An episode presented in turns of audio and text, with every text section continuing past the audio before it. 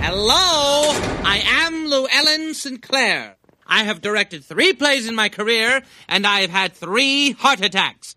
That's how much I care. I'm planning for a fourth. Maybe I should have taken a nice calligraphy class. Oh, forget about it. That Mr. Takahashi's a lunatic. I just wanted to let you know about my study group. Oh, don't be a fuddy-duddy. I'll be your study buddy. I'm about to embark on one of the great challenges of my scientific career. This work right here is going to change history. I think this is going to be our greatest mission. I don't have time to study. I'll never get into Stanford. I got big plans for you tonight. I got maps, I got charts. I'm going to see you through this because my credibility is on the line. It's at this point that you'll want to start taking notes. Welcome to the Sitcom Study, the podcast where we contemplate the TV shows we grew up with and search for the truth and wisdom within the tropes and cliches. And we have quite the lineup today, spanning many decades. Amy, what is our topic today? The topic for today is we're putting on a play. Yes, uh, community theater, right? Characters being involved in the the art of the stage. Get out your tap shoes, Francis. Julian Marks is doing a show. So, uh, yes, I will ask you a question I know the answer to. Uh, have you ever been involved with community theater? I have been looking so forward to this episode. So, back in the early days of when Jay and I were sitting around and we're kicking ideas back and forth, my idea was that we only watch musical episodes of TV shows, and that's the entire podcast. And Jay was like, we would have eight to 10 episodes. I'm like, there's got to be more. I am very excited about this. To me, very special episode of the sitcom study. I am an active community theater participant for nigh on 38 years. 38 years. Yeah. Okay. I was delighted by all the different ways we got to engage with theater backyard theater, community theater, all sorts of, you know, reasons to to put on a show. Um and and the different like the different ways that you can weave this uh, like tell a story Yeah, using that as the device. And the different sort of functions that being in a show can serve uh, Right. people. And yeah, I I was never involved with community theater other than we saw a bunch of uh, community theater shows when I was a kid. That's definitely how I experienced, you know, Bye Bye Birdie, Evita, Little Shop of Horrors, West Side Story, a lot of the standard shows I saw for the first time at the Yorktown Playhouse or the, you know, whatever it was. And you know, I actually did a little bit of acting in college, but I I did a lot of like skits and stuff like that when I was a kid. Right. Uh, lots of stuff like that that I kind of I think those experiences I sort of uh, was flashing back to a little bit in certain parts of these episodes. well, and also everyone loves to make fun of a theater kid. And that's like Sure. that's why these episodes all of these episodes are from the very beginning of seasons or they're the season finale. When I look at these, I'm like, ah, there's a reason for that. They're attention grabbing. It's a lot of fun. There's lots of different um, ways that you can play around with the characters and get to see the characters that you know and love in different ways. And they're also, all of these episodes are from later in the series. Like they're Yes. never sort of early on. The earliest one we get is season four. So our episodes, we watched The Brady Bunch, season five, episode three, Snow White and the Seven Bradys. We watched The Simpsons, season four, episode two, A Streetcar Named Marge. We watched The Office, season seven, episode three, Andy's Play, and Schitt's Creek, season five, episode 14, Life is a Cabaret. Yes. So all of these had the name of the show in the title except for The Office. That's I wonder if. Sondheim was like, nope.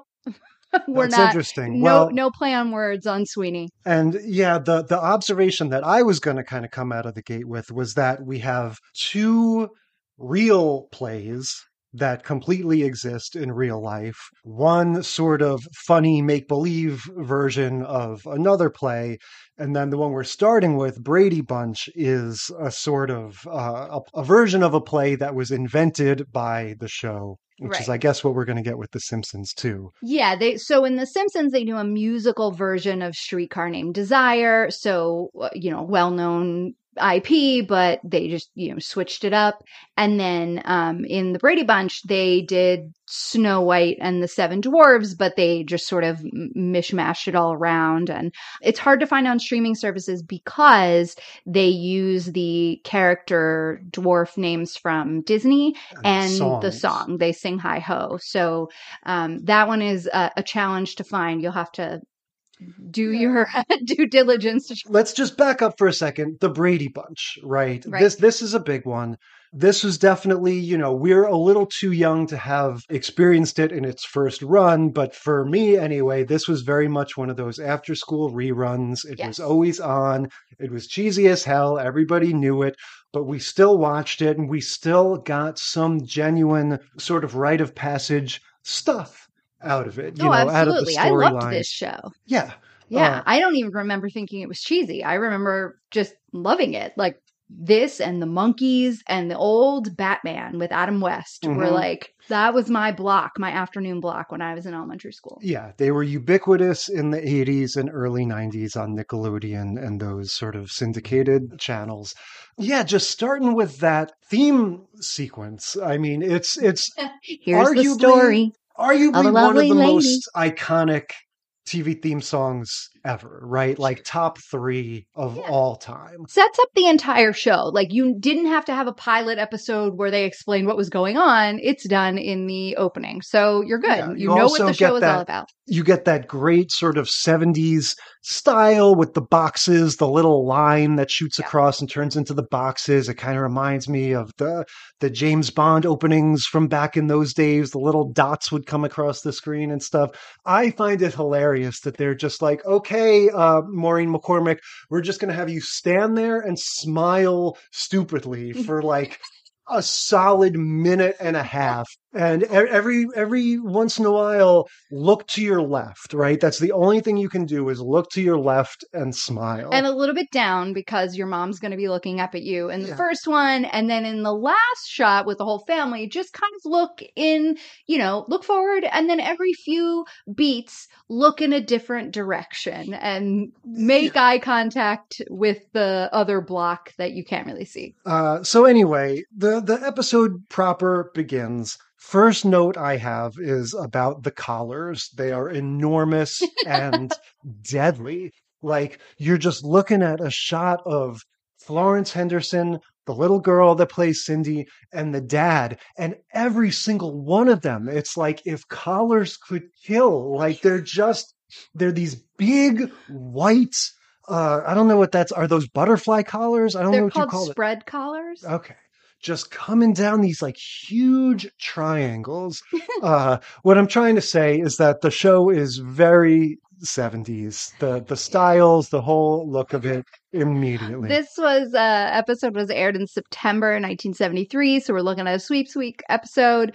So you were commenting on the collars. What I was surprised at is Cindy. So we're later in the series. Cindy's now a, a little bit older. She's yes. had a growth spurt, but they still have her in this little girl dress and yes. she's got these very long legs. And I was like, I hope she has bloomers because that is a mini dress. Yeah, I had the same thought. It looks like a 12 year old kid being presented as a eight or nine year old kid. They're still dressing her in the braids uh, and just, yeah, you know, it's, it's not like she's, she's not a teenager yet, but it's just starting to seem like a little bit of a mismatch. Like she's yeah. outgrowing it. Yeah, yeah. She definitely, I mean, she's still young, like, you know, maybe like 10, 11, but she's had a growth spurt and, and her clothes are a little too short for her now. yeah. But the first scene, it, it does focus on her because it's her and the mom coming home from a meeting with the teacher. They have to break the news to the dad. And this is where we get the premise for the episode, which is very flimsy to the point that I literally spaced out for like two seconds and I don't know what it is. I don't understand so why the beloved teacher is retiring mrs okay. uh, whitfield. The beloved teacher um that jan had that marcia had and they make a joke that even the mom had back in the day. So everybody uh, uh, and then then we find out later through the episode all the boys also had this teacher. So every single person has had this teacher. Cindy now has her. It's her last year. She's retiring. So the thing that, you know, she wants as like a retirement gift from the school and the community writ large is this rare book set that's $200. And so everyone wants to raise the money to give her this going away, like retirement present because she's this wonderful, amazing teacher. And Cindy says, Well, my family can put on a play and we can charge ticket, like we can charge admission. And um, yeah, it'll be great. And just volunteers her family to do Snow White and the Seven Dwarfs. Yeah. I mean, I guess that's a good plan. Like, it just sort of begs the question like, could we not just ask everyone in the class to chip in a little money and buy this this book like of all the ways to raise money i don't know it just seems like a really specific and complicated way to go about it. Well it is a plot device so there's that. But also isn't there something to like being a part of a community where like if you want to give somebody a present it's not hey everybody just fork over some money let's yeah. actually do something that brings joy to the community sure, and is but i fun. guess what i would think if it's a teacher why not maybe involve more of the class. Maybe say, hey, hey, Mrs. So and so, we're all going to put on a play together to raise money for this thing instead of saying, no, I'm going to go home and force my family to put on a production of Snow White and the Seven Dwarves and and charge people because money. Because then we would be doing last week's episode, which would be a backdoor pilot for a completely mm-hmm. different cast sure. of kids. And we're not going to do that. We're going to use all these kids that had this same teacher and we're going right. to do a story with the whole family because yeah. it's the Brady Bunch. And I guess they also realize that the number of people in the titular Brady Bunch kind of works out to the cast of the the show right nearly coincides with the uh with the you know if you leave out the huntsman because that's not going to be a part of the show. Right. Now for some reason i guess it's just a running joke they thought was funny everyone wants to be dopey. Right. I didn't understand why that was a thing, but so we have this whole scene where Cindy, you know, she gets out of the car with the beginning, she gets out of the car with her mom and her mom's like, "You've got to tell your dad what you volunteered us for." And so she does, and dad's like, "Okay, you know, I'll do it, but you've got to go convince your siblings. And so then she goes to each kid and is like, Hey, I, you know, will you do this? Right. And they all say yes, but I want to be dopey. And then after the first one was Jan, right? You yeah. had a weird now, reaction to Jan. I did. I had strong reactions to all three of the female children. And I don't, I don't want to be I don't do I don't, tell Jay. I don't want to incriminate myself in any way, positive or negative. I will say Cindy, we already established, looks like she outgrew the whole way that they're presenting her. She looks too old to still be in the little kid clothes. Jan looks like she's 47 years old. Like she just she, she's wearing glasses and this is have, the, like the one of the only episodes Yeah, they have her wearing in. glasses and her hair is done in a way and she's just sort of sitting in the bed and it looks like she went into the bedroom of her great aunt to ask her if she wanted to be in the play. Yeah, no, it was. So Jan is the first other child that we see as she's going from room to room throughout. And so it was, it was a little striking. Like we recognize right away that Cindy was a little bit older. So I was expecting all the other kids to look a little bit older, but Jan did not look like a little kid anymore. She, I don't know about 47, but she, you know, she did. She looked a little bit older and this was the last season. Yeah, so and it's it, just her it whole manner. It's her whole personality. She's right. the bookish one. And so just that moment of walking into the bedroom and her looking up from her book with the glasses and everything, it was just funny to me how old she looked. And then, but yet still a child.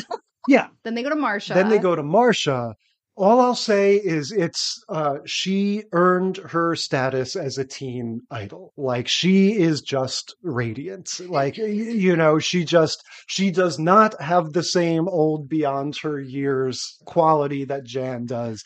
You look at her and you're just like, oh yeah, if I was a teenager in 1972 or whatever, I would absolutely have Maureen McCormick on my wall. I only have one thing to say to you. Marcia, Marcia, yeah. Marcia. I mean, For all of us girls who wear glasses, Jay. I like the glasses girls, but uh yeah, it would be tough to be Jan in that family. So yeah, Marcia is um she's in the bathroom, she's getting ready or she's got her hair pulled back and she's like doing her makeup, she's in a robe or something.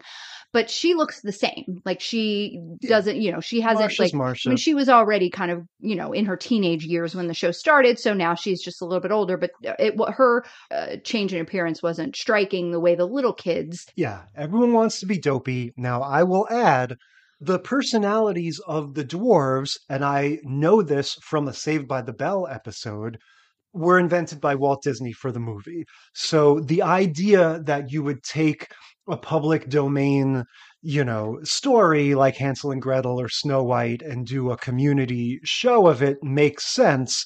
But the fact that they would all have the different uh, personalities like the movie doesn't really make sense. At that point, you are just sort of making making your community theater version of the Disney version of Snow White. But anyway, the casting sort of sorts itself out, and Alice gets to be Yeah, the they draw from a hat. Yeah, and then nobody picks Dopey, so they have to find a ringer to be Dopey. And just at that moment, who should knock on the screen door but Sam the Butcher? Sam the Butcher, who is Alice the housekeeper's boyfriend. So he gets to be dopey. She gets to be the Wicked Witch. Uh, she immediately starts sort of channeling the witch from Wizard of Oz. Yes, she Uh, does the cackle like the Wizard of Oz witch. Mhm. Yeah, but Because anyway, in Snow White, it's not it's not a wicked witch; it's a wicked queen. right? That's true. I mean, she's she's magical, so you could you could you know accuse her of witchcraft, but uh, but yeah, they definitely were sort of mixing their metaphors there. The first big tangle is they get a phone call. And I love how the parents answer the phone and actually uh, give it to to Cindy, like, "Oh, oh, you have logistical, you know, information about the show. Oh, I'll hand you off to our eight year old daughter." Oh, I loved that. I was like, oh my gosh, that's so great. I mean, now, first of all, she's the youngest of a very large family. Mhm. And my mother is the oldest of seven. And she can tell you that the younger ones were independent. Sure. but so Cindy takes this phone call where she finds out that the theater that they thought they were going to get to use to put on the play, uh, she gave them the wrong date, yada yada. Uh, Right. It's not available. no theater, that's fallen through. Yeah. Oh no, what are we going to do? So there's a few scenes of them kind of going through possible ideas, and then the dad, Mike Brady, says, "I have the best idea ever. We'll just do it in the backyard." He's sitting at his drafting table and he's been crunching the numbers of, of doing the geometry, finding the area and perimeter of of the backyard and all the things that he they've already decided to do with the set. And he's like, We can do it, it'll fit. Yeah, but so uh, they decide to do it in their backyard, and they do basically, and we get. You know, we get to see this sort of Brady Bunch version of Snow White and the Seven Dwarfs. Wait, we forgot the the next snag, which is when Alice was practicing, she ate all of the apples. That's right. So they don't have like last minute, everybody's in costume. They're about like the audience is coming in, they're about to go on, and Alice is like, wait, I don't have any apples. I ate them all. So then Sam and Mike, Mike, the, the dad, dad. have to go off to the grocery to pick it up. Yeah, so the mom is sort of vamping and stalling for the audience because the audience of local people have gathered in their backyard to watch the show. And the mom is vamping, and they, they, uh, yeah, the men go to the store, buy an apple, and then they get stopped by a police officer. We get some more of that sitcom logic where, you know, minimum communication. the first thing you say to us to a police officer when he asks you what you're doing is, I'm dopey. And then when the dad comes, comes out of the supermarket dressed in purple tights and like a little Robin Hood cap and says, I'm Prince Charming, right? Instead of leading with wearing costumes for a play, obviously. Uh, but the, the, you know, that whole little misunderstanding sort of sorts itself out. But the police officer says, okay, yeah, that's fine. But then the dad mentions that they're, that they're hosting this play in their backyard and charging admission. The police officer's like, well, you're not zoned for that. You need permits. Well, so this story takes place on a Saturday, so there's no way that any municipal offices would have been open to get said permits in the first place uh, on that Saturday morning. The cop doesn't come to the show, so one can only assume that he has been bribed. Yeah.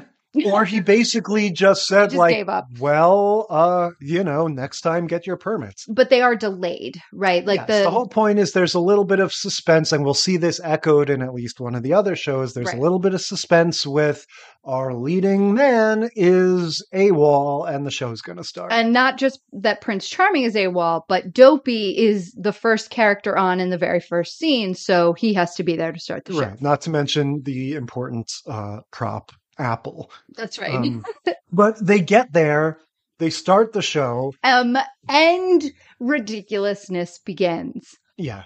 Florence Henderson as Snow White Yes. doing her best Gone with the Wind Scarlett O'Hara voice.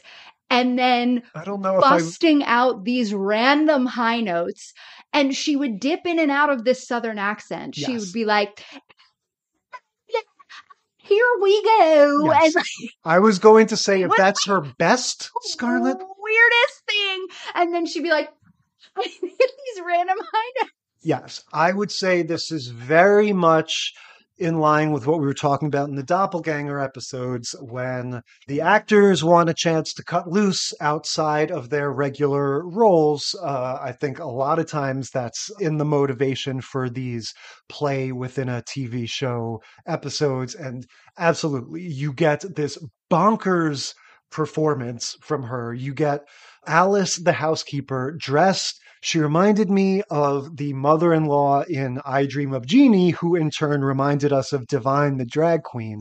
She has this big, huge red wig Yes. on. Tons of makeup, super weird. She is doing, uh, like we said, the Wicked Witch from the Wizard of Oz movie sort Yeah. of characterization. voice that she's Florence Henderson is all over the place doing the. I thought it was June Carter because I started thinking, well, the dad looks a little bit like a cowboy thing, so maybe Oh, they're babe, supposed to see be like. Johnny Cash.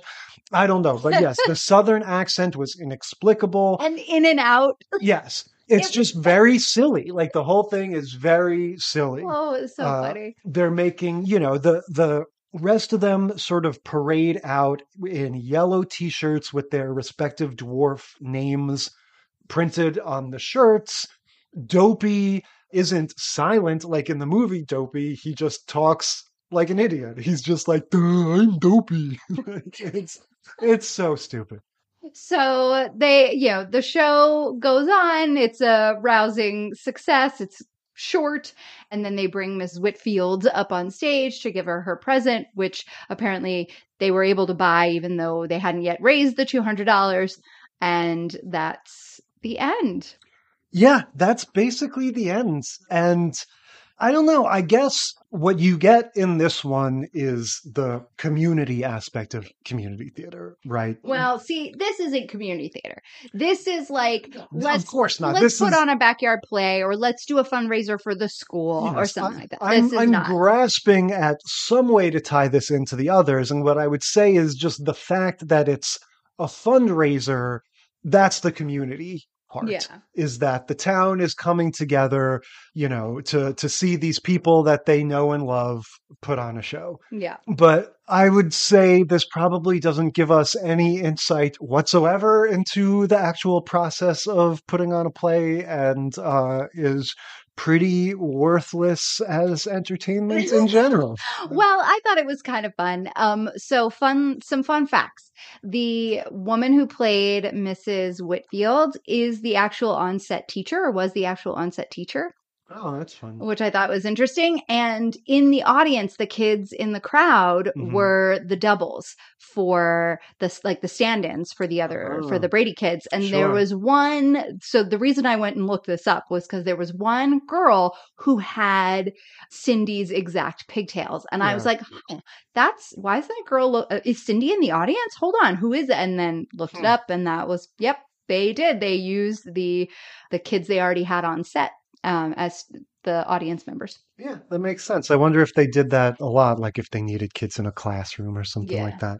Okay, so now we're going to jump forward like 20 years or so to the mid 90s and uh, move on to The Simpsons. The Simpsons, season four, episode two, a streetcar named Marge. Marge decides to audition for a musical version of Streetcar Named Desire, and all sorts of other things happen, Yeah. but that's the main thrust of the show. Now, The Simpsons would do this a few times where the joke would be a musical version of something that you wouldn't think a musical would be. So, like, uh, they had a Planet of the Apes musical at some point. They just like to do that. And so, the real streetcar named Desire is the Tennessee Williams play, right? That was the movie with Marlon Brando.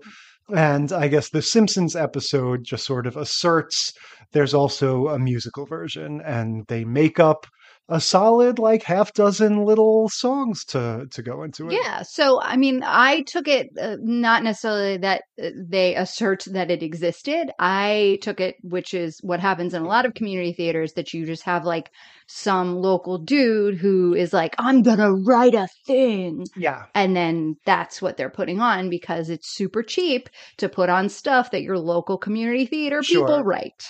Yeah, no, maybe it, yeah, maybe it exists only because this this director, this Jon Lovitz uh, director, made it exist. Right. Um, it begins with Marge really uh, snared in this kind of suburban ennui. Homer doesn't pay attention to her. The kids don't listen to her. She's just sort of bored, and you know they they really do a good job of sort of characterizing the home as just sort of like you know, uh, Right. just a total dead end for her. She says, I'm stuck at home with Maggie all day. I was thinking it might be nice to do something in the evening when, you know, when you guys are, are home. And so I'm going to audition for this play. And she tells the family while they're watching some beauty pageant, the American, Miss American Girl pageant or something.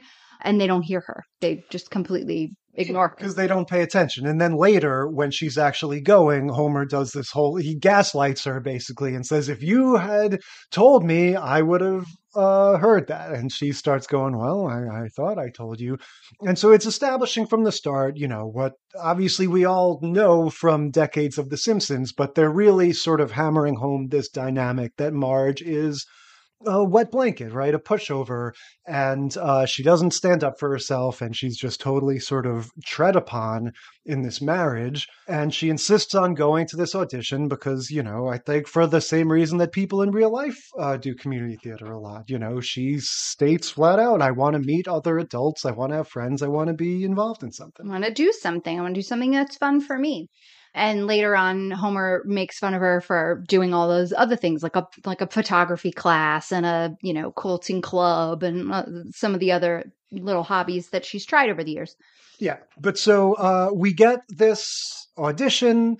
It's not really an audition. The director chooses, he at least chooses the male lead based on just having uh, all the men take off their shirts. And Ned Flanders is the only one with a decent bod. Like, is that a thing? do we know that in Simpsons lore that Ned Flanders is cut? No, I think in this particular episode, that was sort of a funny reveal, but it makes sense because he would have the sort of my body is a temple kind of attitude. So, uh, like, it's if it's not already painfully obvious, I oh gosh, all the backlash is coming my way. I am not a Simpsons fan. So it came out when I was in middle school. I was not allowed to watch it because Bart was my age and he was a bad influence and he said bad things like eat my shorts. So i mm-hmm. wasn't allowed to watch it when i was a kid. And then i just never got into it. I don't know. I mean it's been on the air for however many years. It's got 34 or something seasons. It's i mean it's a juggernaut. Everybody Yeah. knows it. Everybody loves it. I know it's super like Easter eggy and self-referential at this point. And back in season four, it was still like all the Harvard guys, right? Writing for Yeah, it. This was when But- it was really sort of coming into its own. I think everyone kind of knows that sort of narrative of the first couple years of The Simpsons being a little shaky, and then basically seasons three through 10 or so being like, you know, at least we remember them as this sort of perfect, satirical, intellectual, just really brilliant, kind of groundbreaking stuff. And then ever since, it's just sort of been this cultural institution that, you know, keeps chugging along. So when you say we remember them as this like satirical, intellectual uh, thing, starting in season three, we were like in ninth or tenth grade, maybe yeah. when that was true. Like exactly. I think I maybe was in eighth grade. So how would you guys at the time? Because this is before Google and Lycos and all the other things that are going to date us. How did you figure out what the references were that you didn't know? Well, some of them we didn't and some of them were just sort of word of mouth type stuff. Okay. Uh, but what I would say, watching this episode, I think there there's one point in particular that really reminded me why The Simpsons is so great because they had a real talent for making references and parodies that were still funny if you didn't know the specific reference or parody. So they were the exact opposite of all those horrible spoof movies that thought they were funny just by going, look, we're doing the Pulp Fiction dance. Look, we're doing a thing like this other movie. The Simpsons would do things like in this episode, there's a B plot where Maggie is at the daycare center and she has to break out of the, the daycare center as though she's breaking out of prison. A la the Great Escape. Right. So in the course of like 30 seconds, they do a Great Escape parody with that music and everything. They do a Mission Impossible parody with that specific uh, stunt that was in all the Mission Impossible trailers at the time. And then they do a parody of The Birds, where seconds later, when Homer comes in and it's eerily quiet and all the babies are just standing there staring at him, that's a reference to a moment at the end of Hitchcock's The Birds, right? But that whole sequence is still really funny, even if you don't get any of those, any of those references. references. But so to me, that's that's the best answer I could give to your question was that yeah, when we watch it now, you know, maybe it wasn't as brilliant as we thought it was at the time, but those writers were very good at working in a lot of different stuff and still just making it funny to everybody. And then, yeah, you would learn years later, oh, that Simpsons thing that I was already on the ground laughing at was actually a reference to this thing. I just thought that was a funny way of saying that. Yeah. You know?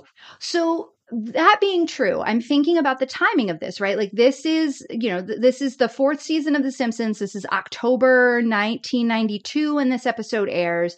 Is that idea of sort of lightly, loosely, or directly parodying things within another storyline, is that something that existed in TV? At that point in short form TV in in this kind of a way? Like, was this really groundbreaking? I guess is yeah. what I'm asking. Well, obviously, I'm just offering my own personal, you know, take on it.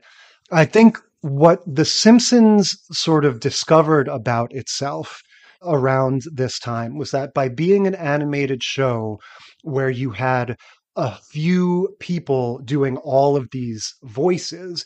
And so you could very cheaply and uh, efficiently have this entire sprawling community of characters gave them all different, uh, all kinds of fodder for different satire or comedy or what have you. It ended up getting them into trouble because it turns out that, yeah, maybe having Hank Azaria play people of every different race and ethnicity has some downsides too.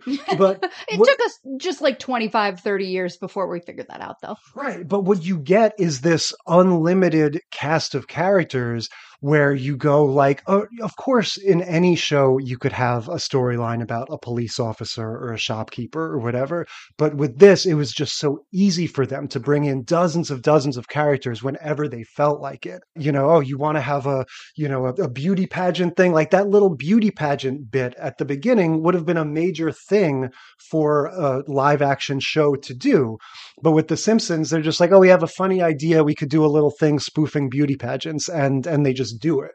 And so I think that was what they started tapping into in these early seasons was that for a sitcom, we have resources and possibilities that a normal live action sitcom doesn't have. Well, and so now you're tapping into my initial hesitation on having animated shows on the podcast in the first place because you can do things like this eh, that are like Maggie rappelling down from the ceiling that would be a big to do if you were going to try to do it in a regular like mm-hmm. you know friends episode or something like sure. that or these huge crowd scenes mm-hmm. that you can't really do you know like like we said in the Brady Bunch their audience consisted of about 15 10 people and it was the kids that were already on the set but you can have this thing in in Maggie's daycare where there are hundreds of babies all sucking on pacifiers yeah. staring up at Homer when he comes to get her from the from the daycare. So the world of possibilities that's open to and the storylines and the things that you can do that are open to the the writers and the directors and the everybody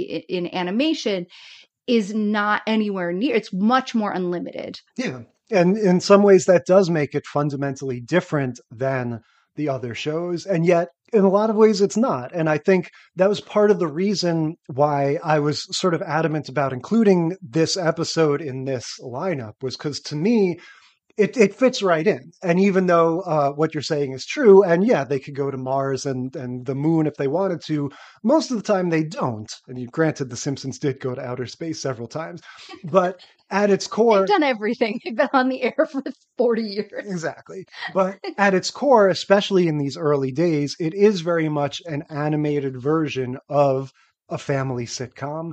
And I, will put it this way the dynamic that we get here with Marge and Homer and her motivation for joining the play is uh is much more real than what we got from the Brady Bunch. Oh yeah, and and so again, full disclosure was not necessarily on board with including animation. Like I already said, didn't really care about the Simpsons in the first place. Like I get it, it's this cultural institution, but it's it's just not my bag. I'm so glad that you said no, we've got to do this. First of all, cuz A I love theater I love Tennessee Williams. And this was like, I I didn't realize the whole like Archie Bunker kind of thing that they have going on there and and that whole dynamic I didn't know cuz not didn't watch it and they set it up perfectly. Like I was so crabby and cranky at the beginning of this episode and was and it was just like, oh, Homer's such a dick. God. Ugh. But that's exactly what they wanted you to set up because they're setting up that same Blanche Dubois, um, um, Stanley relationship that happens in the play. And so they mirror it. And it was really, really well done. And of all the four shows that we watched, we could argue that the last two, The Office and Schitt's Creek, are not really sitcoms either because they have that single camera thing and they're not on the set with the cameras, yeah, multi. By the time you get to Schitt's Creek, you're basically watching a serialized movie so it is a different style. Yeah. But that's what makes that's what makes the sitcom study, if you will, so interesting is seeing how this, you know, sort of loosey goosey art form evolves and mutates and over mutates, the years. Yeah. And so uh, this episode of The Simpsons is there it's so nuanced. Like when I went to start looking up some of the things, like you were saying, like if you don't get a reference, like there was lore back in the day and word of mouth and it would find you know, I of course I I don't have that. I'm just like, okay, internet. And so I start looking things up, there are pages and pages and pages and pages. I mean, it is, it's beyond all the things that people have to say about just this one episode. Yeah. It was pitched two years before. So it was like an early, it was an early pitch that they needed some time to figure out how to do it because the background animators were going to have to design all different backgrounds and mm-hmm. sets and stuff crowd scenes are really hard. They're hard in real life, they're hard in animation. And yeah, I hadn't really thought about how this would be more challenging in that sense than your standard episode. But yeah, I think what what you're sort of hitting on is just how maybe more than any of the other ones like this what was so perfect about this episode is that it it shows you the power of theater both from the point of view of the person doing it and the person watching it right? Because you get the first sort of big kind of breakthrough is Marge being all mousy in the audition process and the rehearsal process. And the only way that the director can ever get the passion that he needs out of her is when Homer is being a total dick and, you know, pestering her or ignoring her or something. Yeah, he crashes rehearsal Yeah. and is like, Marge, come on, let's go. And the car's running. And she finally, like, and then, you know, he does something with a candy machine and a vending machine and he's just being an idiot. And then he gets thrown out. He says, I'm going to wait in the car. And, and then he's honking and she just loses it and envisions Homer's head on Ned's body. And then Ned completely morphs into Homer and she smashes the bottle on the table and she goes for him Yeah. like the the scene from that from the actual play and then the next time we see ned they're rehearsing again the next day and he has a wound a bloody bottle stab wound on his chest Yeah. Yeah. So we get the sense that, you know, Marge's frustration is, you know, she she's able to uh, you know, expel that through her acting.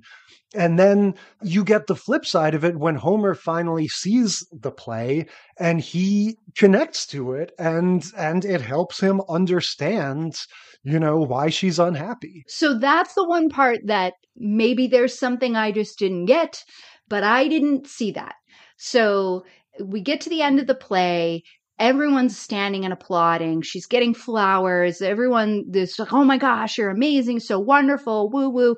And he's got his he doesn't clap he's got his head down he looks like he was he wasn't sleeping because we could see you know his eyes are open but he's got his head down he looked really you know Forlorn. yeah, he just didn't look happy. And then they're outside the theater after the show, just the two of them talking. And she's, you know, he's like, you know, that you did a really good job. And she's like, what are you talking about? You were basically asleep at the end. Like, you, Yeah. you know, and he was like, no, I just thought it was a really sad show. And he explains how he is completely understood that. But then what does he say that makes Marge think that he's going to change his ways? Because he doesn't say any of that. She's just like, oh, homie, No. you got it. That's so nice. throughout the performance, they show a couple shots of Homer looking either sad or bored, right? And I think, you know, especially because he's a cartoon character and he's got a pretty simple design, they're sort of playing with the fact that you can't really tell. But there's multiple times where they show Marge performing on stage, but clocking Homer's reaction. And he seems to be sort of unhappy or spaced out. And then at the end, he's like so unhappy that he doesn't stand and clap for her. And she takes that to mean he's he's so bored and checked out that he's not paying attention at all. And then so afterwards the fact that he's able to even in sort of rudimentary terms tell her back the basic themes and thrust of the play is super impressive to her. Like the fact that he had any emotional reaction at all is she's touched by that. And what he does say is something as they're walking away in the wide shot, he says something to the effect of like, it, I almost started to think that I could see a little bit of myself in that Stanley guy. And she says something like, Oh, maybe just a little bit, homie, you know, sort of implying like he's just beginning to scratch the surface of self awareness and realize, Oh, the reason why you connected with that role is because I'm an asshole. Yeah.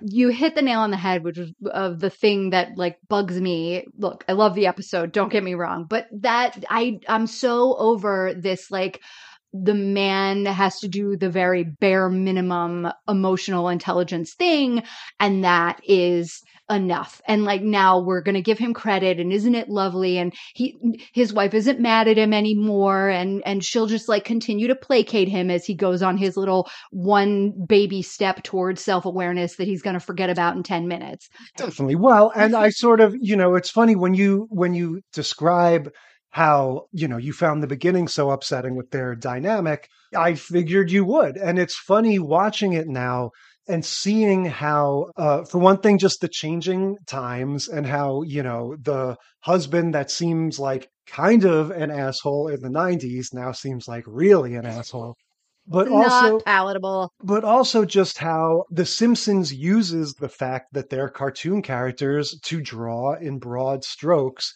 Yeah. and so you know this would look like some sort of horrible portrait of a marriage gone horribly horribly wrong if they were live action people and instead because they're cartoon characters and because it's homer simpson and marge simpson it's like they're, they're just such caricatures, uh, if you will, of those personality traits. Marge, too, because she's so meek and just wishy washy and, you Yeah. know, like she has no backbone whatsoever. She's just as upsetting in some ways as Homer is Right. in how extreme that, that characterization is. But yeah, they definitely they do things with those characters that would be upsetting if they were real people and maybe are still upsetting as cartoons. Yeah. So, okay, a couple things that we haven't hit on yet. The first musical number that we really see in full is setting the stage for Streetcar Named Desire in New Orleans. Yes. And they are just taking shots.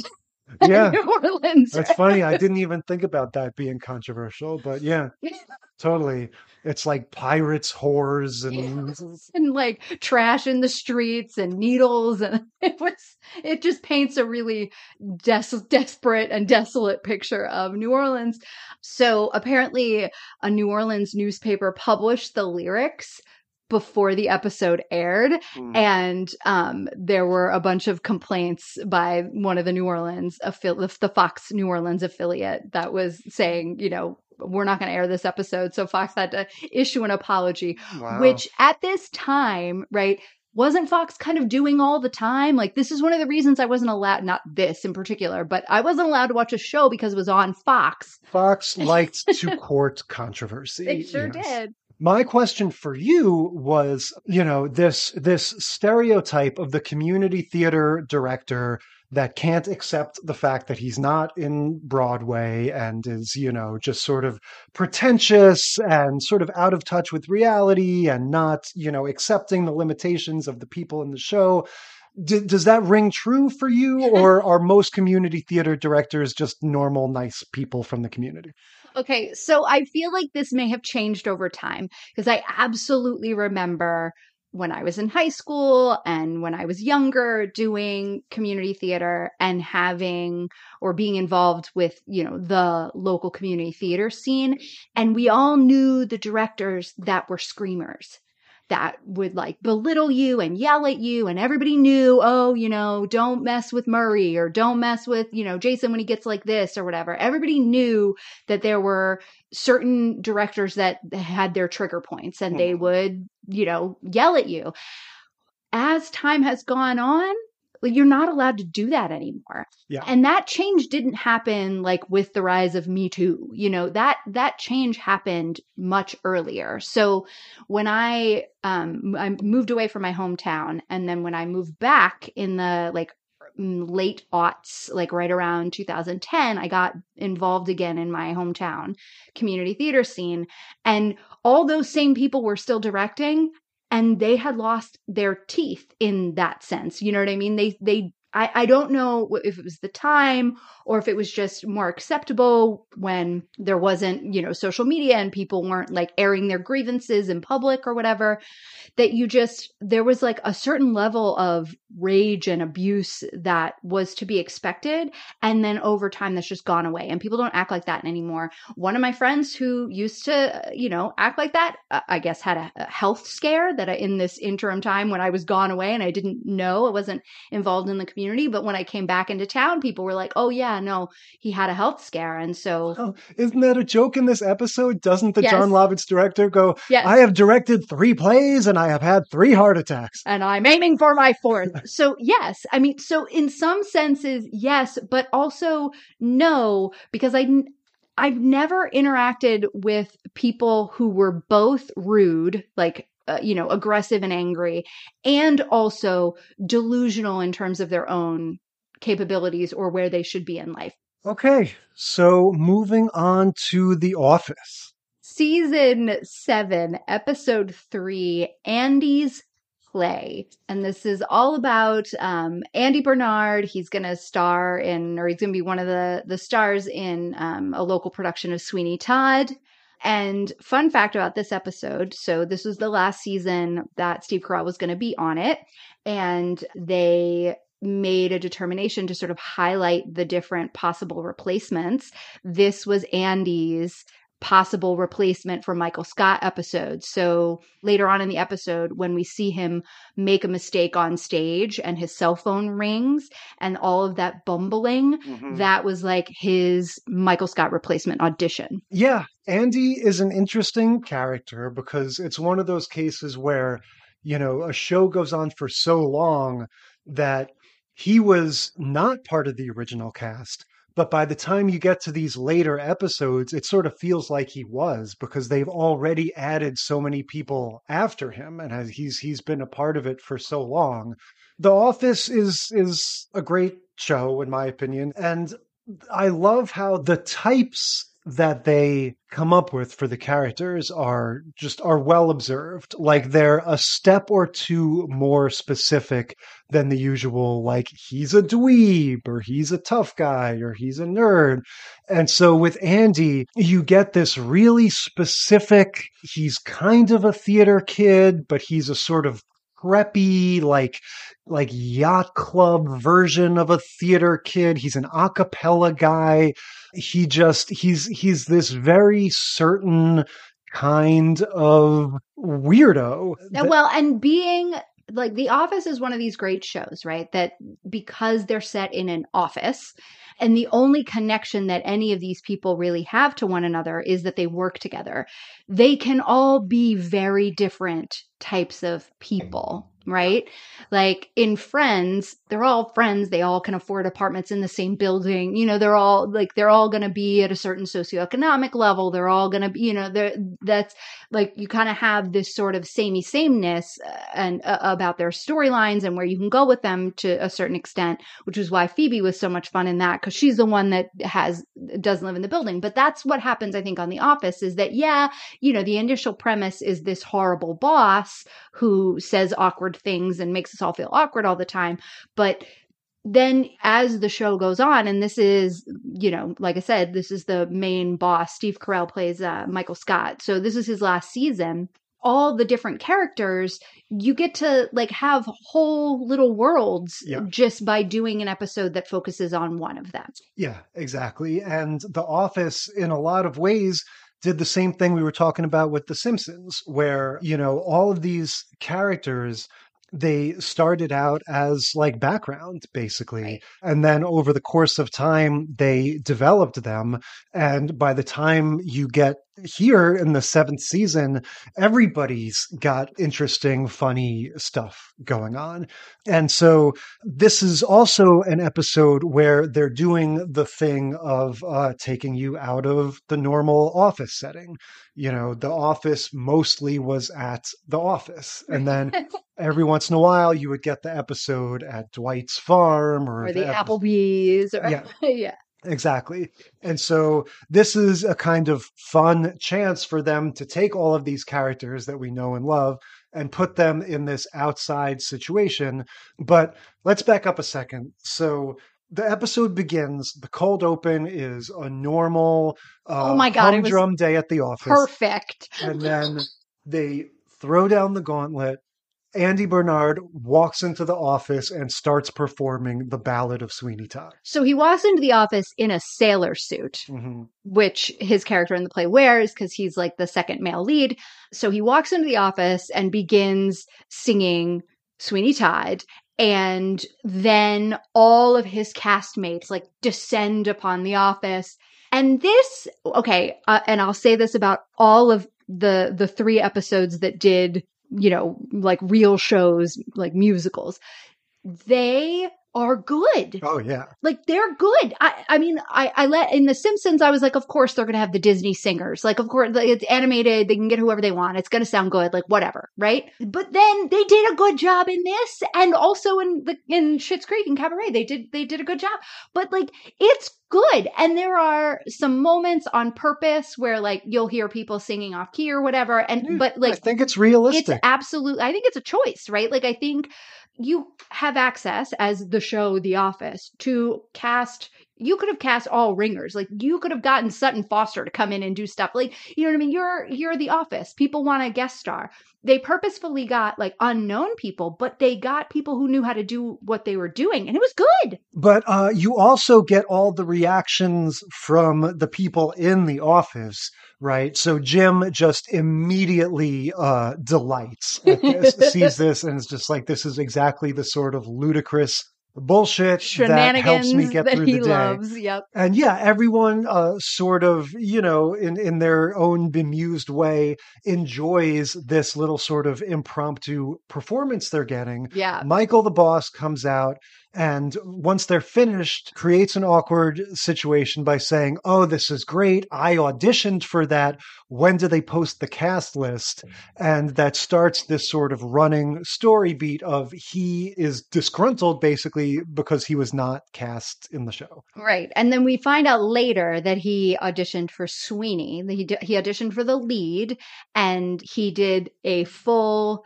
episode of law and order as his audition. And so the after credit sequence is Michael Scott doing the full uh, episode of Law and Order. And this totally funny. jives with his character. They've had him, he takes improv classes. Uh, this is the kind of thing that he would do. So the cast is there. The cast of the show within the show is there. They're doing the thing. And then, you know, the, the other thing about The Office is it's like a mockumentary, right? So they have this camera crew that's following around the humdrum lives of the people who work work in the office. So you have these moments in this show where the characters can just talk straight to the camera, like they're mm-hmm. being interviewed, like documentary style.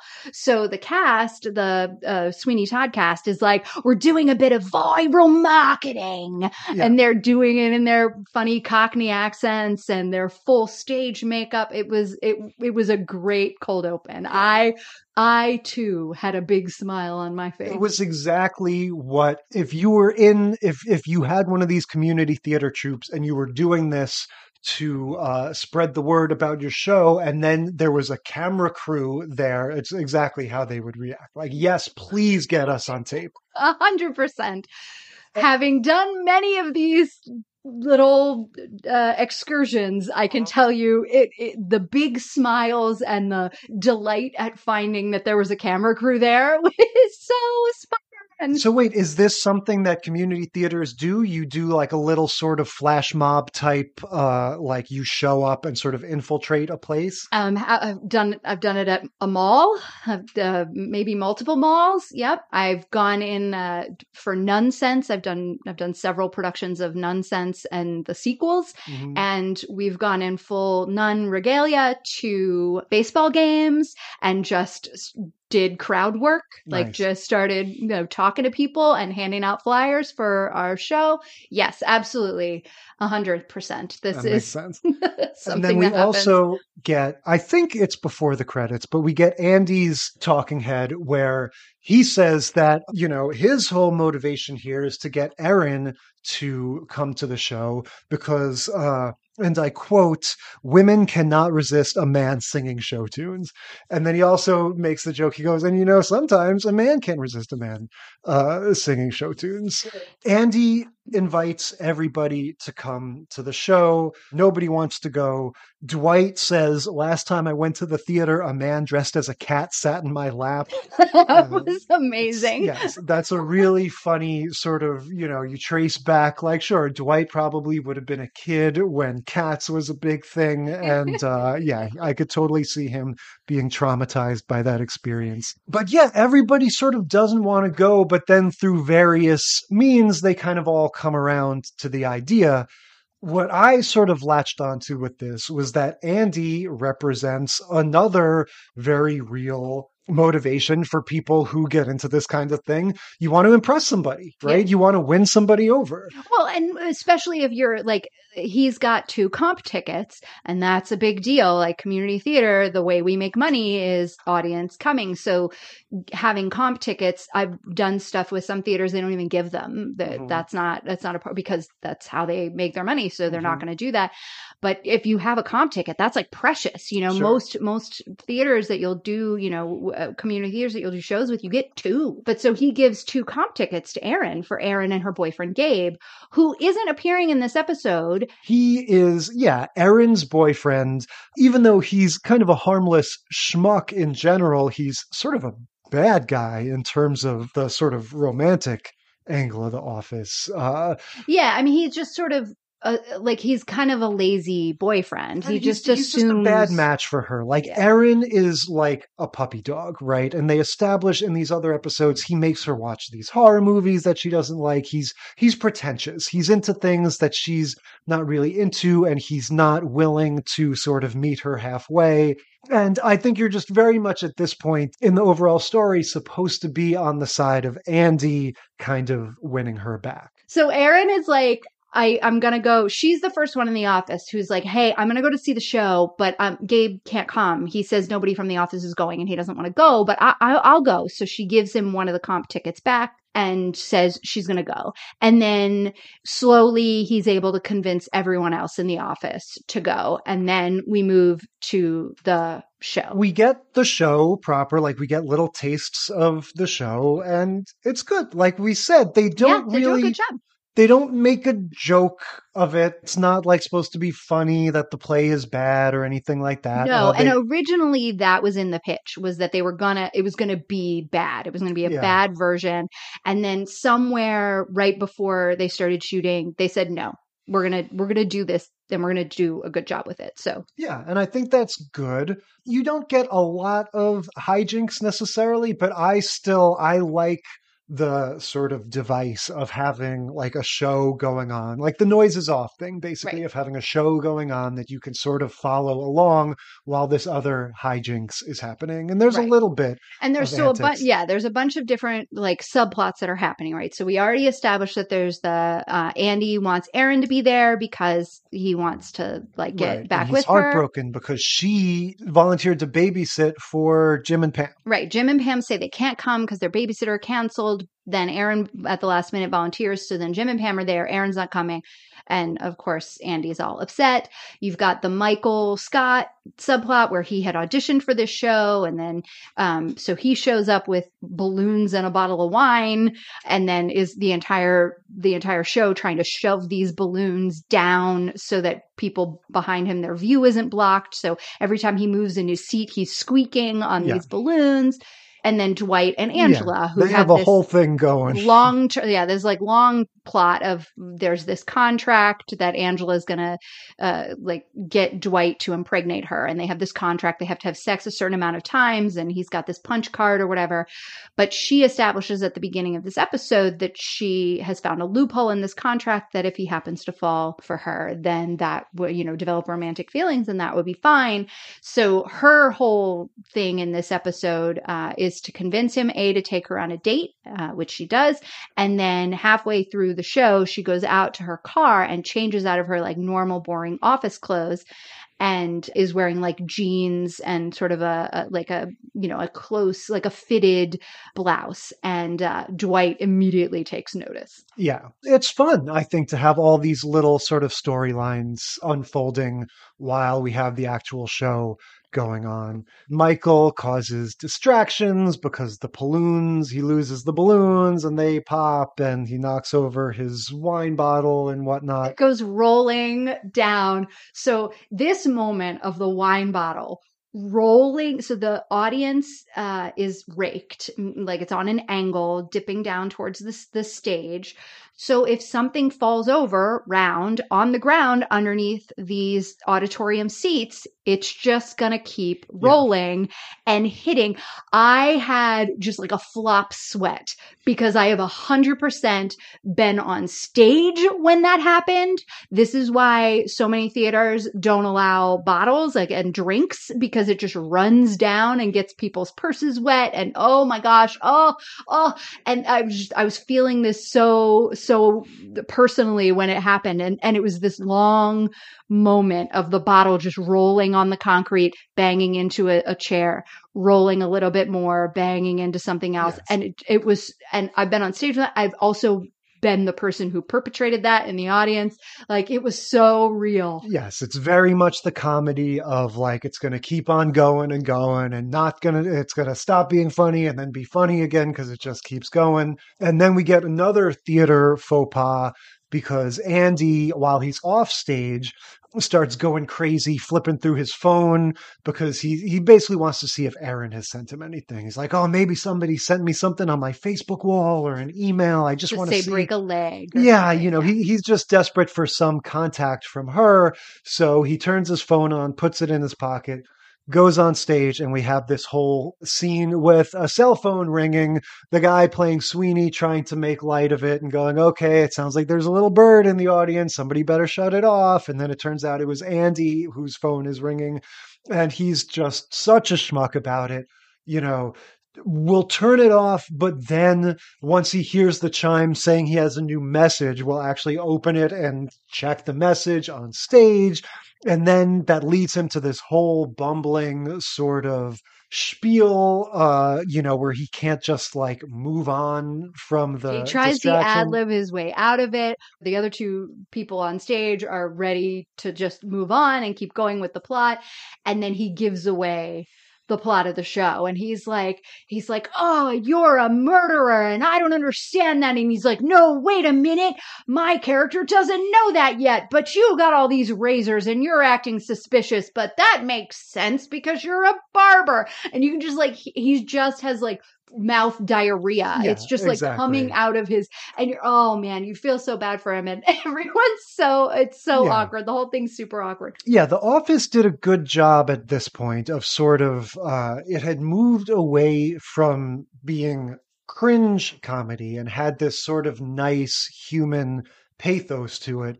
But it's kind of like it never forgot its cringy roots, you know? So it would still give you these moments, you know, these really embarrassing, horrible moments. Uh, even though its overall sort of personality was kind of positive and uh, sort of heartwarming. And we get that in this episode because, again, we sort of see how, you know, Andy is, you know, he he was born to play this this role, and Sweeney Todd, he's, you know, he's got all these reasons for doing it, but really he would love it if Erin came to to see it. And so she eventually does because she brings Jim and Pam's baby to the theater, much to their horror. Right. Right. This at this point, it's like no one's even noticing the baby crying in the theater because there have been five or six other, mm. you know, faux pas. But they hear a baby crying, they go, "Oh, that sounds just like our kid. It is our kid." And so they have to run out and basically say, "You're a terrible babysitter. You know, give us the baby and leave us alone." Well, and true to the office, though, they don't actually say that. Like it's all said in their looks and the and the sort of things that they're that they're saying but not saying, and Erin doesn't get it at all. Yeah, Like, but she, she- says, "I'll just take the baby home," and they say, "No, No. you won't." We're fine. And so she's like, okay. And then she goes and gets to hang out with Andy for a little while, which is nice. They have some fun on the set while there's a cast party going on. I guess she gets to see a little bit of the show, but it ends with Andy being sad. They're hanging out afterwards, and he's starting to feel like he's making inroads. Right. And then she gets a call from Gabe. And so it sort of brings him down to earth that, you know, even though she, it's kind of not enough. And she's not going to still- undo the relationship that she's currently in. And so she's going to go and get soup or broth for her boyfriend and Yeah. leave. Yeah. And so he's left by his lonesome. So the rest of the office cast sort of discovers him hanging out backstage and uh, they kind of cheer him up. moping. Yeah. Moping backstage. And so they sing Macy Gray's I Try. Yeah. yeah, they do a great job of, you know, uh, Andy's just got the the cheesiest taste in music in the world. I was surprised that we didn't get a moment of Michael trying to do the Macy Gray voice, you know, because she has that like iconic sort of Sure. gravelly, and I guess they had hit their cringe quota Yeah. for the episode, or they didn't know how to do it without it being racist, and they just let that part go. But I was like, oh, that that's a that's a Michael Scott moment right there. But no, we do get a lot of the fun sort of participation moments that you get in the office where you kind of get to look around like Dwight sitting out in the audience also forlorn because at this point now Angela has basically said I'm going to punch the card but not sleep with you like the moment has passed. So he's forlorn. She knows what she's doing. Sure, she's got her whole scheme going on, but he's he's sort of sitting in the office, like, or in the in the audience rather, sort of sadly mouthing along to. he does. uh, They, they take like two shots of him throughout the song, and the first one he's just sort of glum, and then he kind of says like one word, and then the next time they take a shot of him, he's fully singing the song. Yeah, but anyway, uh, I feel like what this episode really captures is is that aspect of like, yeah, community theater is one of those ways that you get to see that person you know from work or some other context. You get that little glimpse into their world in this. Even like the way Pam says, like it's nice to see Andy sing in an appropriate setting. You know, in his element. that little that little quirk about them you get to see them in that setting where it's all about that and they get to shine and sort of be in their element and uh yeah i think that's a real thing No, it absolutely is. And it's really like I have a hard time asking my coworkers. Like I don't I generally don't say anything to my coworkers that, you know, it, some people it'll it'll come up like, "Oh, oh yeah, I have rehearsal after work or whatever. Oh, what are you doing?" And then it, you know, it'll come up that way. But it is it's always just like you don't have to come to this thing that I'm doing. Like we're work friends. It's fine. Like, you know, it's but every time, you know, invariably a coworker or a few come to see a thing that I do, it's like all of a sudden they get me. All of a sudden they're like, "Oh, that's why you always do silly voices and you're so animated." And oh, now I'm starting to understand your personality a little bit more. And I'm like, I don't know if this is a good thing or a bad thing. And also, what were the thoughts that you were mm-hmm. having before? I'm concerned. i think this really captures that and when they all find him at the end and are like praising him it's kind of like yeah he you know maybe he didn't achieve his specific target right. but he did achieve sort of showing everyone else that he worked with, uh, or showing everyone that he worked with, you know, just sort of giving them some context for that aspect of him. Yeah, yeah, where that comes from. So now we get to move on to another very good community theater version of a show. Yeah, yeah, a real show. This episode of Schitt's Creek is season five, episode 14. It's called Life is a Cabaret. This is the um, season finale of the penultimate season of Schitt's Creek. Yeah. So David and Patrick have just got engaged. It begins with the two of them in bed. I loved this show. I was thinking, is is Schitt's Creek the most recent, you know, when you think about The Office, you think like the the you know sitcoms that everyone knows, everyone loves, the references that just uh, the whole culture is is in on. Uh, has there been anything since Schitt's Creek in terms of comedy sitcom wise that has that has you know popped on that level? Hmm. No, because I mean, normally the things I feel like now, the things that you hear the buzz about are all the like drama, you know, ones Sure. like the White Lotus and the Wednesdays and and Stranger Things, like you know that kind of that kind of show tends to get more of the chat going on. But The Office, I think your point about The Office is interesting because it was definitely you know sort of a like a touchstone, a cultural touchstone when it aired but because of streaming, it's ubiquitous. Everybody knows about The Office. Schitt's Creek, I I still think is more uh, uh like a young person's thing, Oh, yeah, right? well, like you know, I'm talking 50 and under. I don't know. I, I mean, I don't know that my parents know Schitt's Creek.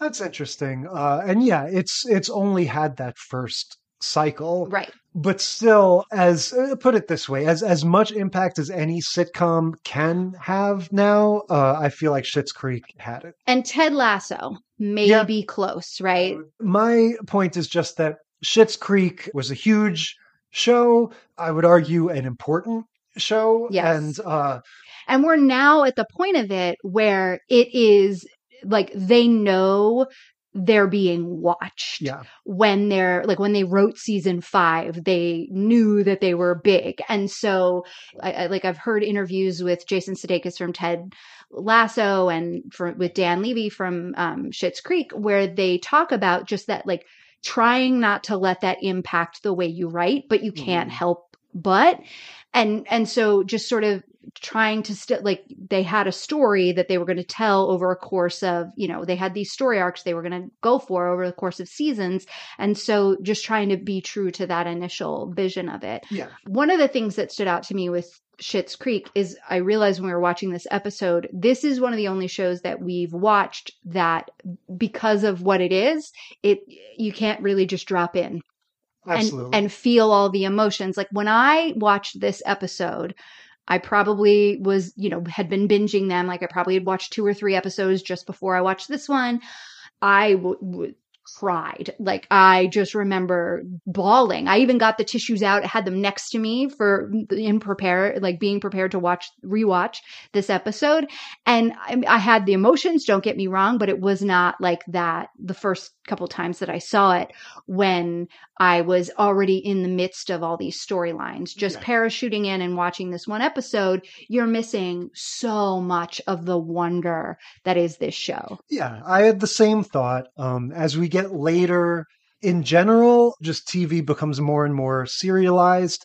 And yeah, this show, especially, you know, between the story being serialized and the uh, sort of production values of it, you know, it's a single camera show, it's uh, done really well. And so it's more like a movie. And it is kind of a far cry from the Brady Bunch, Yeah. you know, yes. from. oh, how far we've come. uh, but yeah. still a family sitcom in a, you know in a certain way. So if you don't know Schitt's Creek, it's this fish out of water story. You've got Eugene Levy, who's the guy with the eyebrows from American Pie and the you know all the Christopher Guest movies.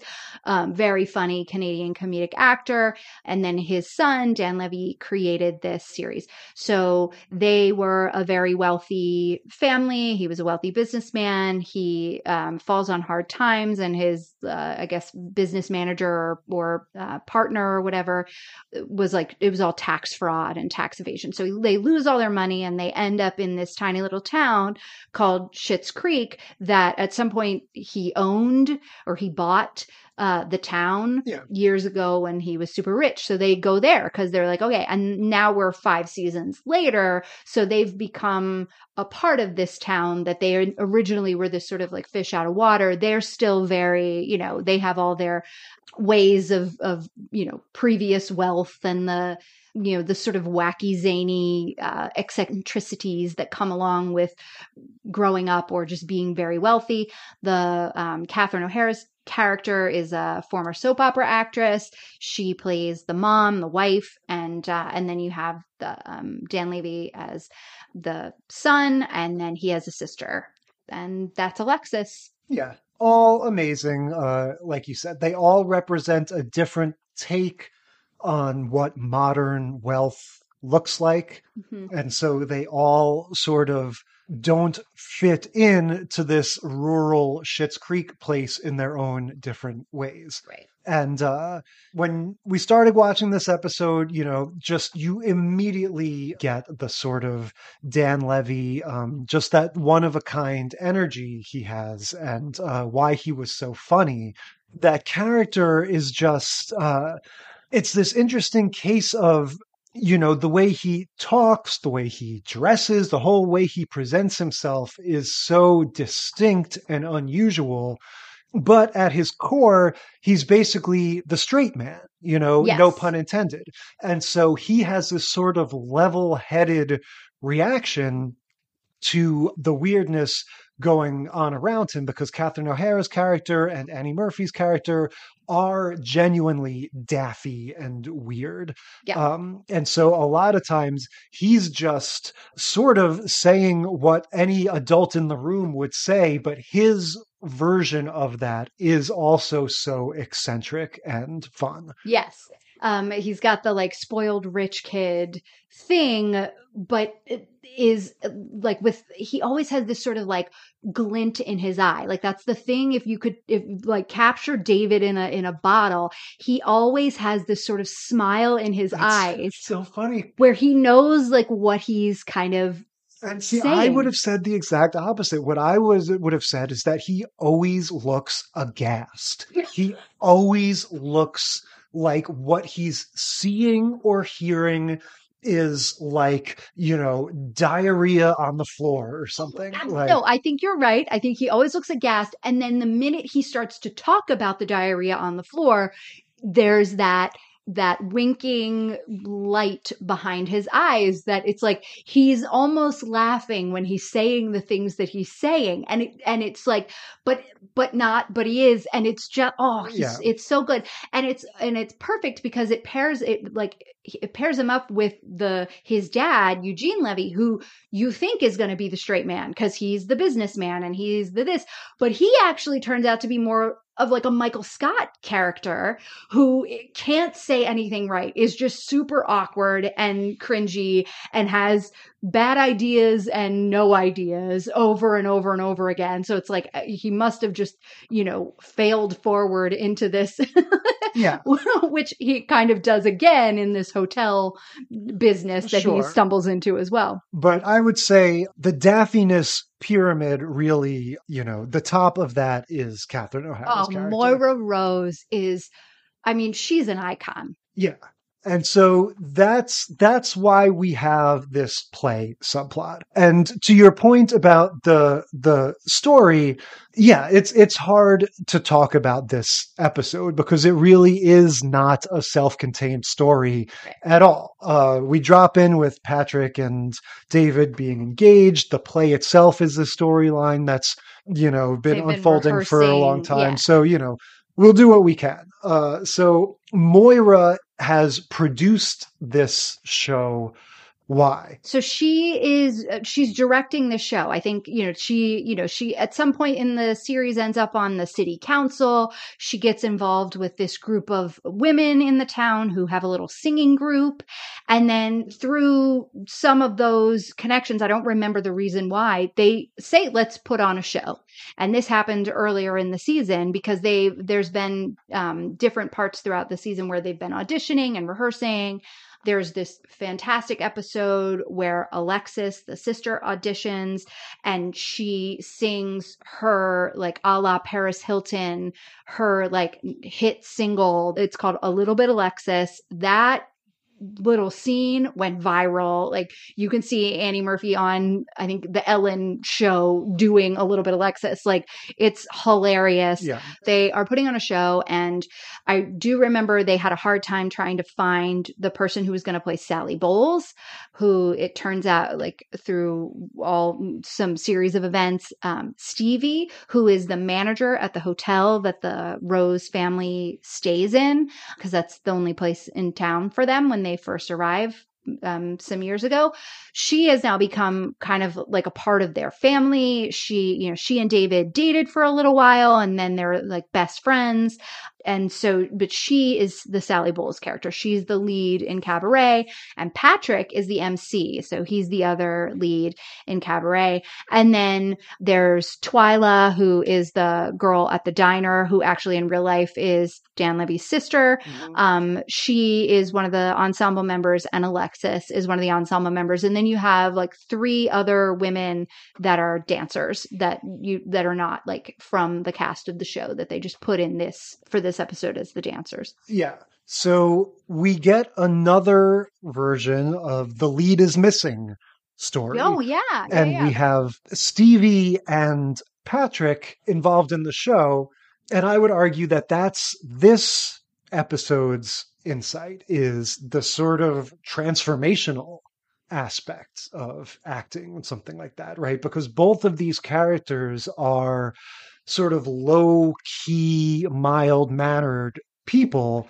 And in both cases, we get to see them really sort of come out of their shell in a way that, you know, with The Office, it's not a surprise that Andy would Right. do well in a community play. Like Yeah. it, it's perfectly aligned with everything we know about him. Right. And I think I think what you're saying kind of parallels a little bit with like the Marge journey from the Simpsons episode because you see Stevie kind of discovering something about herself where for Marge it happened in the rehearsal process and then it was just a matter of like will Homer or won't Homer come to the understanding of of why this means something to Marge.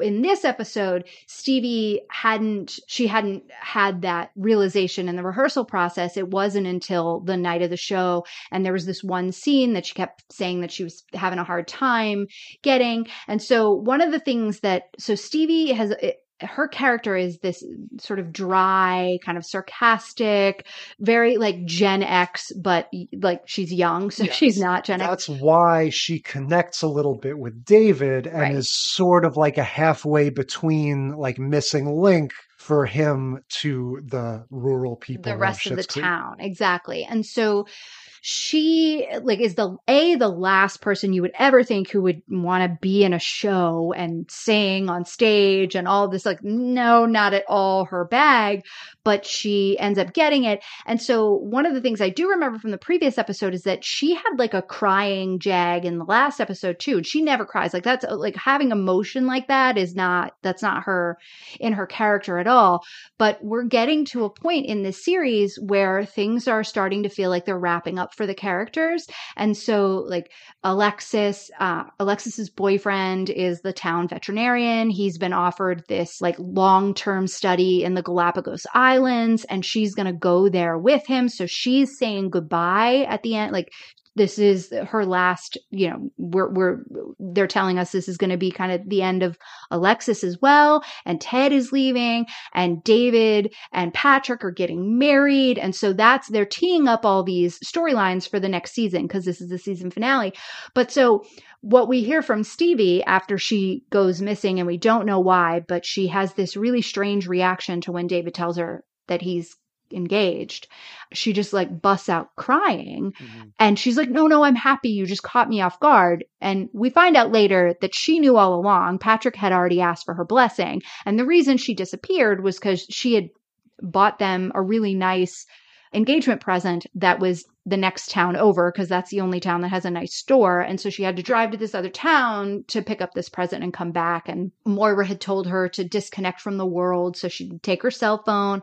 So she was out of pocket all day. Nobody knew where she was. And all anybody knew was that the last conversation she had, David told her he was getting engaged. The town knows they have a history. The like they don't know they don't know what's what's wrong. So she comes back and we find out that really what's like it's not that David's engaged. It's she knew that was happening. It's that everybody's moving on with their lives. Like everybody has something Yeah.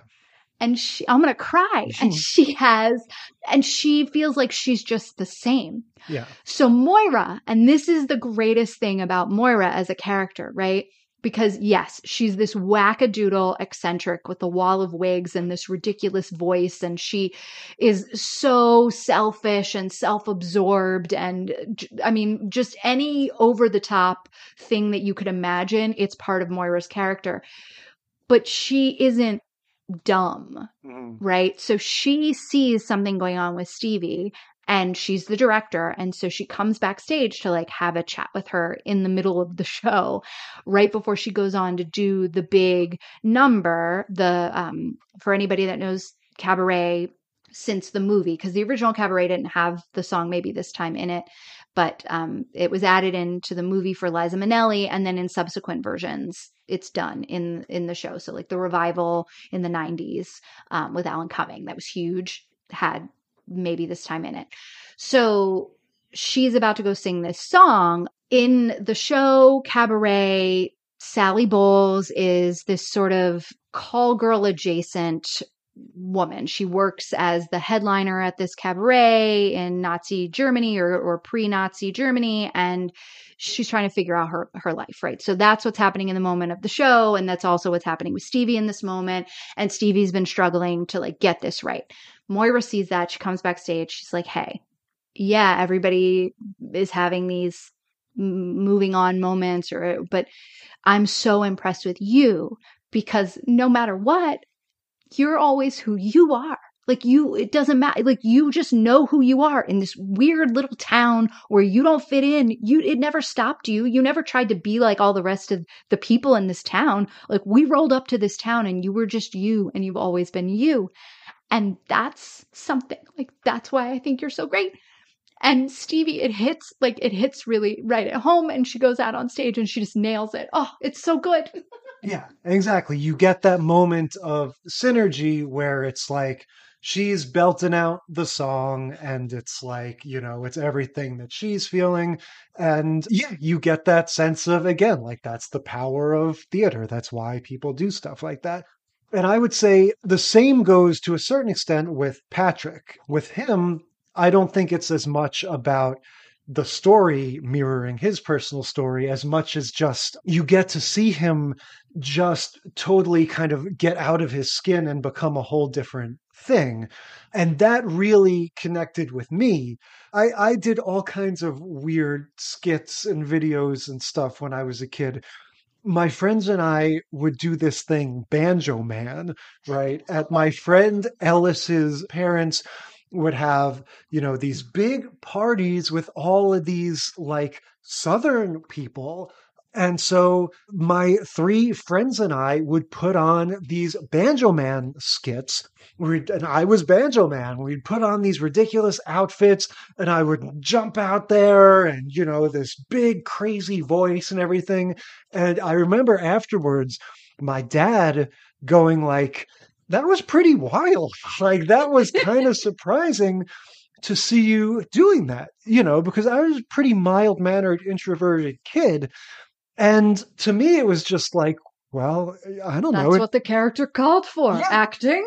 exactly. It's just like, well, if you're going to do it, like you have to be Banjo Man, and that means you have to do this crazy voice and jump around like a lunatic. And it's just like part of the thing and you see that in in this where you know patrick is a is a sort of mild mannered sort of normcore kind of guy right i think we've already had his big moment with singing the song yes. Uh, that's probably one of the most you know sort of powerful beloved moments of Schitt's Creek. So you know that he can rise to the occasion but still, you know, he's this very sort of buttoned up guy. And, you know, the curtain comes up and he's in the crazy getup and he's doing the German voice and the faces and everything. And it's that same thing of like, well, yeah, if you're going to do it, you're going to do it. You know, like if I'm going to be in the play, I have to play the part. And the part is this crazy over the top performance. So that's what I'm going to do. so do. that's what I'm going to do. And so, yeah, it's maybe not as meaningful for him as it is for Stevie's character, but in both cases, you get the sense of, yeah, that sort of transformative quality and that it can help you figure things out about yourself. Well, and I think for Patrick, this was um again earlier established earlier on and then maybe maybe it's a, a plot point that comes back in in the last season, but this is his first homosexual relationship. Yeah. So this is his first relationship with a man like I think we find out in season six, his parents don't know that that he's yeah. gay, and so so yeah he definitely has this moment where he gets to um, come to terms and be like you know he the the mc in uh, in cabaret is androgynous you know yeah it's it's freaky for mm-hmm. lack of a better word and yeah he gets to to be like yeah that. he gets to play and all and all of that which is nice um yeah the and and they have just the i think they have the two songs right from the show we get like uh Willkommen which is the opening kind of welcome to the cabaret number and then we've got later on uh we have maybe yeah. this time but in an earlier episode and another like piece of the show that went viral there was a storyline about Patrick kind of coming to terms with how is he going to play this a little bit and that in that episode, which was a few episodes earlier, they do the money song. And so I think the only other thing to really say about this one is uh, it ends with afterwards, uh, they're back home and we get this sort of like three or four way tie of who can be the most selfish or self absorbed or, you know, sort of detract attention away from the other person. You know, you basically, from the first scene, we've had the tension of David and Patrick have just gotten engaged. And so that's big news. But you also have the show going on. And right. so, and they don't want to tell, uh, David's like, I don't want to tell anybody until after the show tonight because I don't like my Mo- Moira, you know how she is. Like, she'll be so mad if we steal her thunder. So exactly. We don't want to steal do it. anyone's thunder.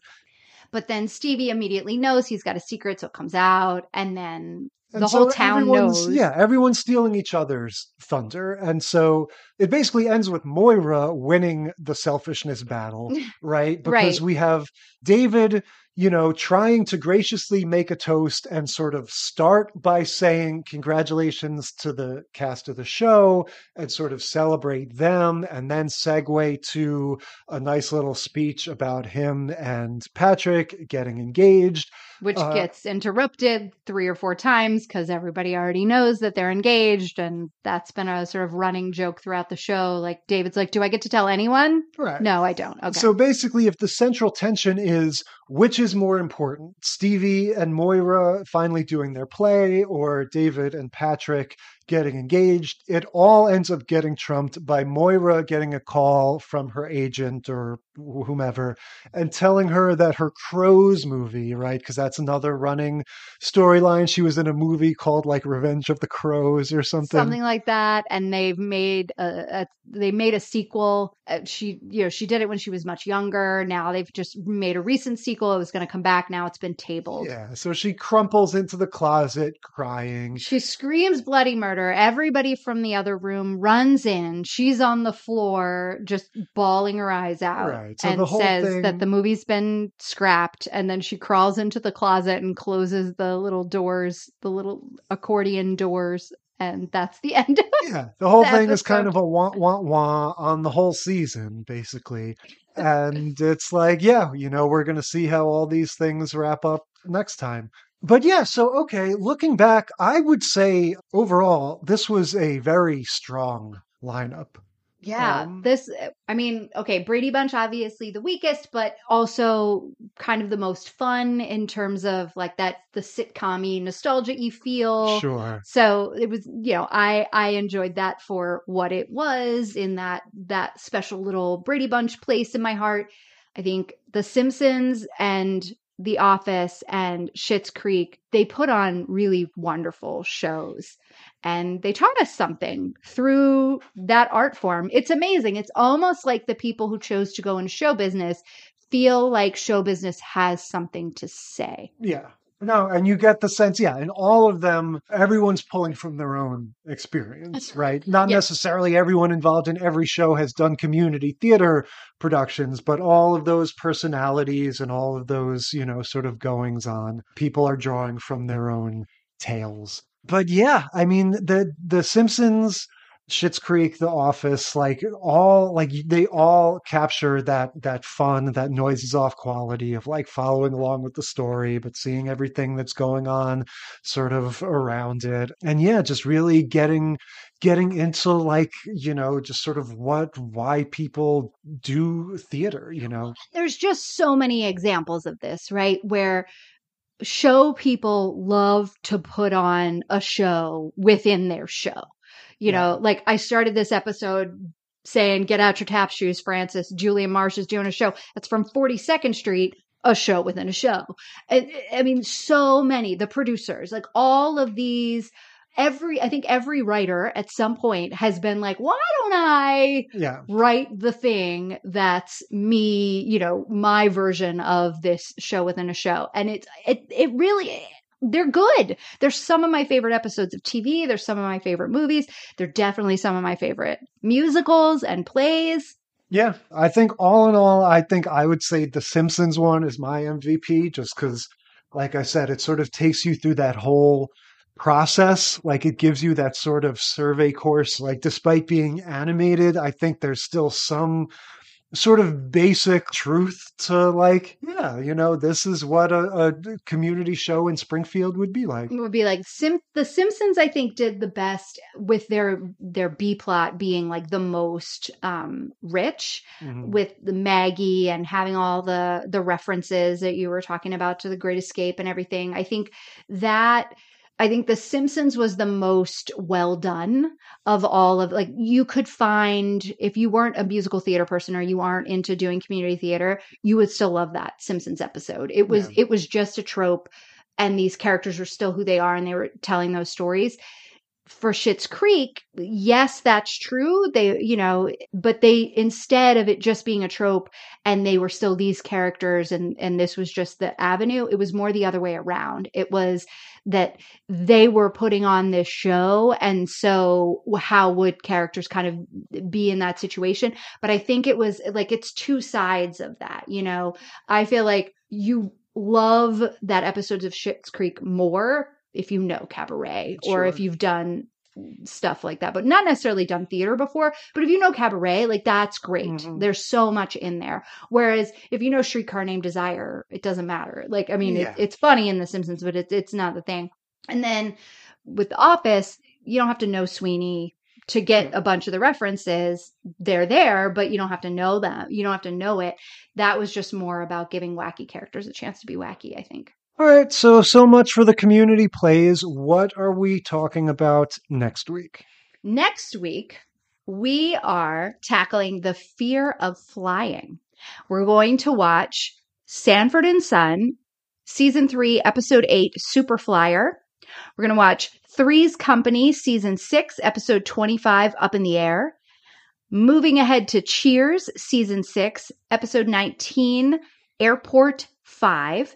And we'll round it out with Blackish, season two, episode seven, Charlie in Charge, which I know you're looking forward to. Charlie in charge. Uh yeah, we're going to take to the to the skies next time and until then we will declare this segment of the sitcom study concluded.